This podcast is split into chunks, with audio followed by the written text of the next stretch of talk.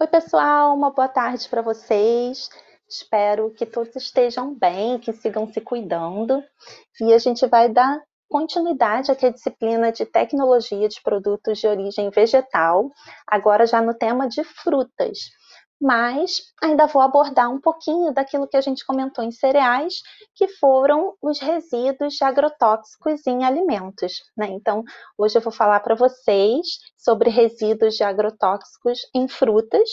E aí, para isso, eu vou comentar um pouquinho sobre aqueles programas de monitoramento de agrotóxicos em alimentos. A gente tem aqui no Brasil né, o maior programa nacional de monitoramento de agrotóxicos em alimentos aqui no Brasil é o PARA, é o Programa de Análise de Resíduos de Agrotóxicos, realizado pela Anvisa desde 2001, e que o último relatório que foi divulgado né, foi o relatório é, divulgado no final de 2019 sobre os dados das amostras que foram analisadas entre 2017 e 2018.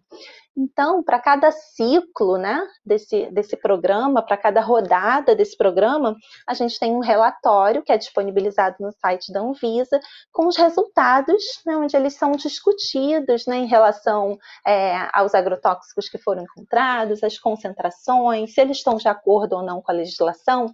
E esse último relatório, o relatório mais recente que a gente tem, é, analisou 14 tipos de alimentos de origem vegetal. E a gente vai é, se concentrar aqui nos resultados que foram obtidos para as frutas, tá? No total geral, né, desses 14 tipos de alimentos, é, foram analisados 4.616 amostras, mas de frutas foram 1.681. Então, são muitas amostras né, que foram coletadas no Brasil todo. Eles dividem as frutas em duas categorias: frutas com casca não comestível e frutas com casca comestível. Então, dentro desse grupo né, das frutas com casca não comestível, nessa última rodada que foi feita, eles analisaram abacaxi, laranja e manga, mas é, em anos anteriores já foram analisadas outras frutas também, tá? Como, por exemplo, é, a banana, o mamão, né? E dentro do grupo de frutas com cascas comestíveis, nessa última rodada analisaram goiaba e uva, e em anos anteriores já analisaram outras também, né, como maçã, morango. Então, isso vai variando conforme o ciclo né, de, de, análises do PARA, então, conforme a rodada, conforme o ano de análise. E aí, essas análises, elas são feitas pelos laboratórios oficiais e o número de agrotóxicos que é avaliado é, vai depender do alimento e do laboratório que está avaliando. Embora a gente tenha no Brasil quase 450 ingredientes ativos de agrotóxico, o máximo que foi analisado né, pelo programa foram 243 ingredientes ativos. Por que, que essa informação é importante? Porque agora eu vou falar para vocês dos resultados que foram obtidos.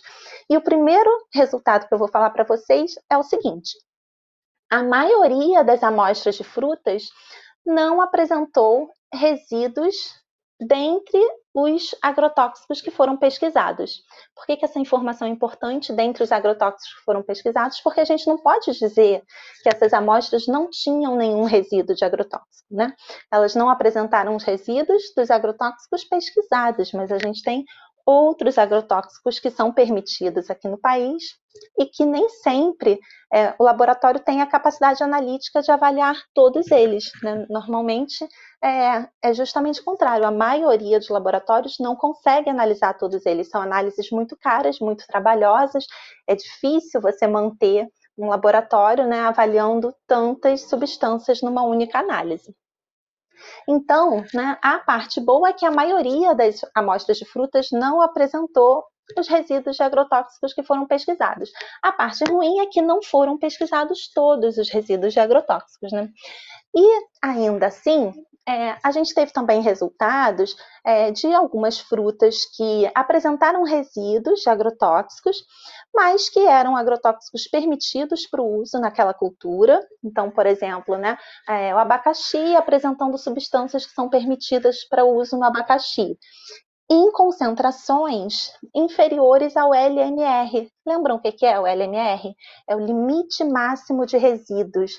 É o máximo que pode ser encontrado de um determinado resíduo, né, em miligramas por quilo de alimento que está sendo avaliado.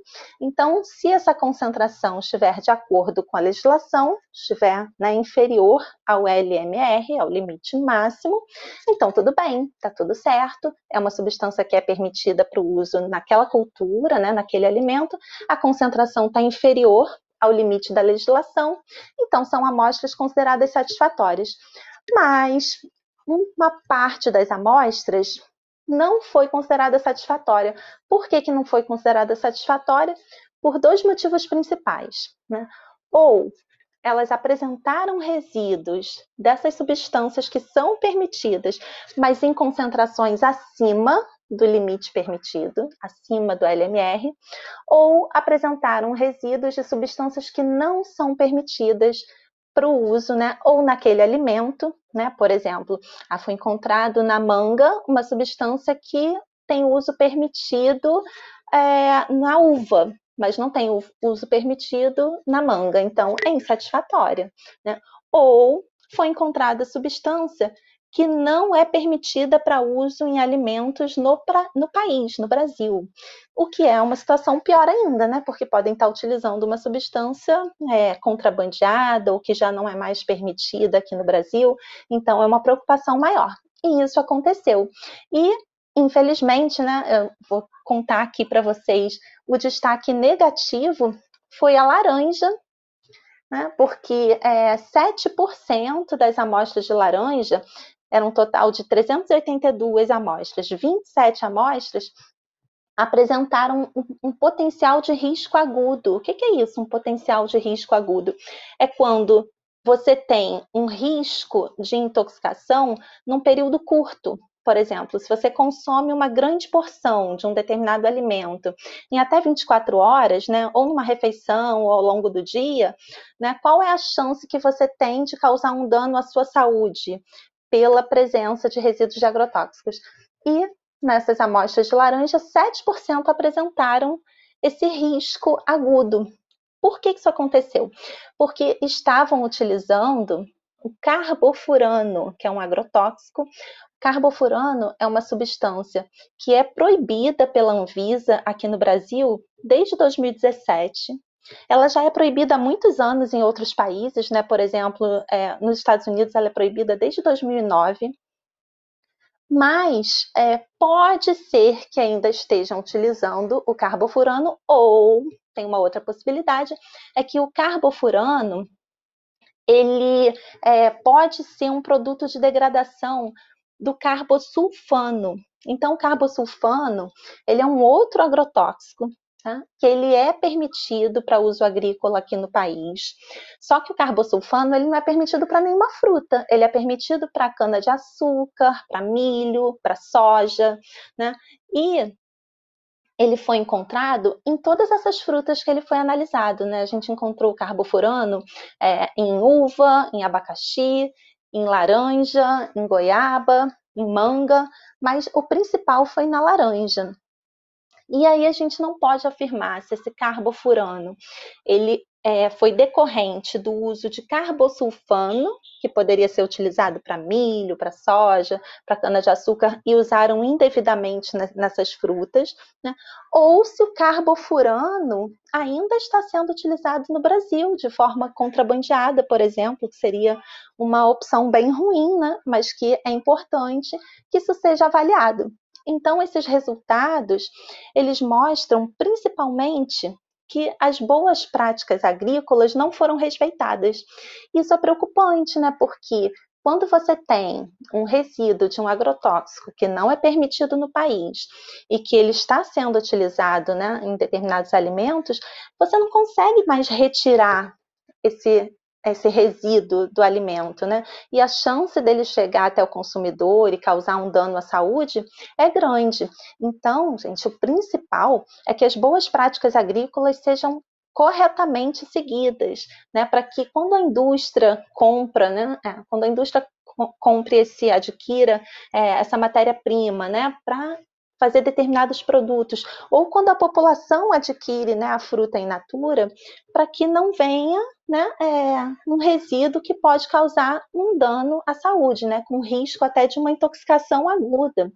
Então, é, a, a reflexão que fica aqui desses resultados que foram apresentados né, para as frutas. No relatório mais recente do PARA, né, que vocês encontram no site da Anvisa, é de que as boas práticas agrícolas nem sempre estão sendo respeitadas e que é fundamental que elas sejam respeitadas. Além disso, nós como consumidores, né, devemos ter a preocupação né, de lavar bem os alimentos, porque uma parte desses agrotóxicos se deposita né, na, na, parte externa do alimento. É, alguns alimentos que podem ser descascados também pode reduzir a quantidade de agrotóxicos, embora alguns agrotóxicos é, se distribuam por todo o alimento e o fato de tirar a casca não elimina o agrotóxico que pode estar ali presente. Tá? Outra opção é o consumo de alimentos orgânicos, né? Então, quem tem a possibilidade né, de, de ter uma, uma plantação, uma pequena horta, né, e de consumir esses produtos, ou de comer, comprar esses produtos que são comercializados, né, principalmente nas feiras orgânicas, é, os produtos orgânicos são aqueles onde não foram adicionadas substâncias sintéticas e os agrotóxicos são substâncias sintéticas, né? Então é uma outra alternativa também. Uma dica legal é consumir os alimentos da época, porque os agrotóxicos são muito caros. Então, quando você está é, na época de produção né, daquele alimento, é mais fácil de você cultivar, é mais fácil de você é, conseguir produções significativas e isso baixa o preço também, né? Então, você consegue é, comprar alimentos mais baratos e mais saudáveis e, além disso, sempre estimular né, a, a, ecologia, a agroecologia é sustentável. Então, a agricultura né, que siga as boas práticas, que respeite né, o solo, o meio ambiente, para que a gente tenha acesso a alimentos saudáveis, alimentos seguros, para o consumo humano. Tá? Então fica a reflexão dos agrotóxicos nas frutas. Não deixem de consumir as frutas, porque é, se vocês tiverem mais curiosidades sobre o tema, eu posso mostrar também um trabalho bem recente, uma pesquisa revelando a presença de agrotóxicos em produtos ultraprocessados. Tá? Então fugir das frutas não é uma boa opção. Os biscoitinhos, os salgadinhos também têm agrotóxicos, a opção é a gente incentivar sempre as boas práticas agrícolas e as empresas da área de alimentos exigirem né, essas boas práticas dos seus fornecedores. Tá bom? A gente se vê em breve. Dúvidas, curiosidades, vocês podem mandar, a gente continua conversando. E um abraço a todos. Até mais.